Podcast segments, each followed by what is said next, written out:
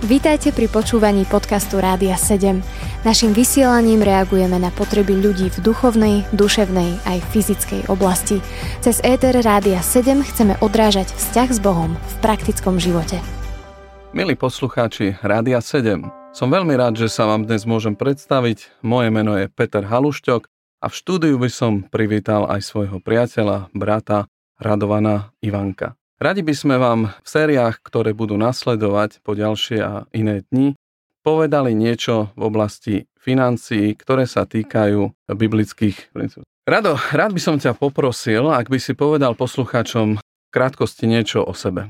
Volám sa Radovan Ivanko, z Košic, máme dvoch chlapcov s manželkou, teraz sme oslavili 14 rokov manželstva. A pán Boh mi tak ukazuje cestu cez oblasť financií, kedy som mal možnosť robiť pre jednu z najväčších maklerských sietí na Slovensku, kedy som sa nechal tak uniesť úspechom, tak mi ukázal tak cestu sa tak oslobodiť, ísť cestou takej malej firmy poradenstva a zároveň práve cez túto oblasť aj takto slúžiť ľuďom, poslucháčom, aby sme si bližšie vždy tak hovorili na tému, čo hovorí Biblia o financiách.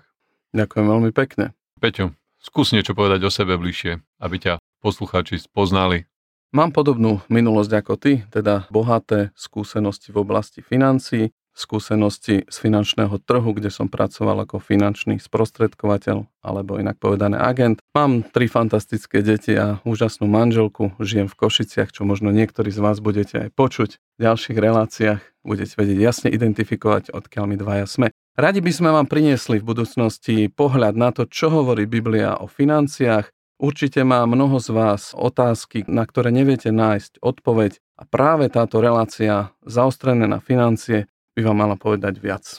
A čo je veľmi dôležité, že ma začalo zaujímať, čo vlastne na finančné rozhodnutia hovorí písmo. V Biblii sa nachádza viac ako 2350 veršov týkajúcich sa spôsobu, ako hospodariť s financiami. A to ma nadchlo dávať ľuďom odpovede na to, ako hospodariť s financiami podľa biblických princípov.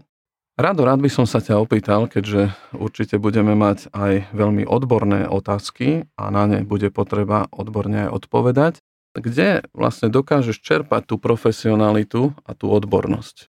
Predovšetkým by som chcel povedať, že zbieram informácie z praxe, sú reálne zážitky s klientami, ktoré zažívam Môžem spomenúť jeden z mnohých príkladov, kde doprevádzam ľudí, ktorí majú finančné ťažkosti, kde majú náročnú situáciu skrze toho, že zobrali viac úverov, než mohli. Odraža sa to aj v ich manželstve, v komunikácii vzájomne medzi sebou. Tak jeden z príkladov, s ktorým sa tak bežne stretávam. A samozrejme sú aj na druhom konci tohto spektra klientov, ktorí v podstate majú určitý balík peňazí a, a riešia vlastne čo s tým, že sú ako keby na druhej strane No a týchto ľudí sa samozrejme snažím tak aj, aj povzbudzovať, aj k tomu aj mali štedré srdce, bol tak otvorený dávaniu. Takže aby som to tak nejak uzavrel, tak uh, mám bohatú skúsenosť z praxe a samozrejme množstvo školení mám za sebou, ktoré som absolvoval, či už na Slovensku alebo zahraničí.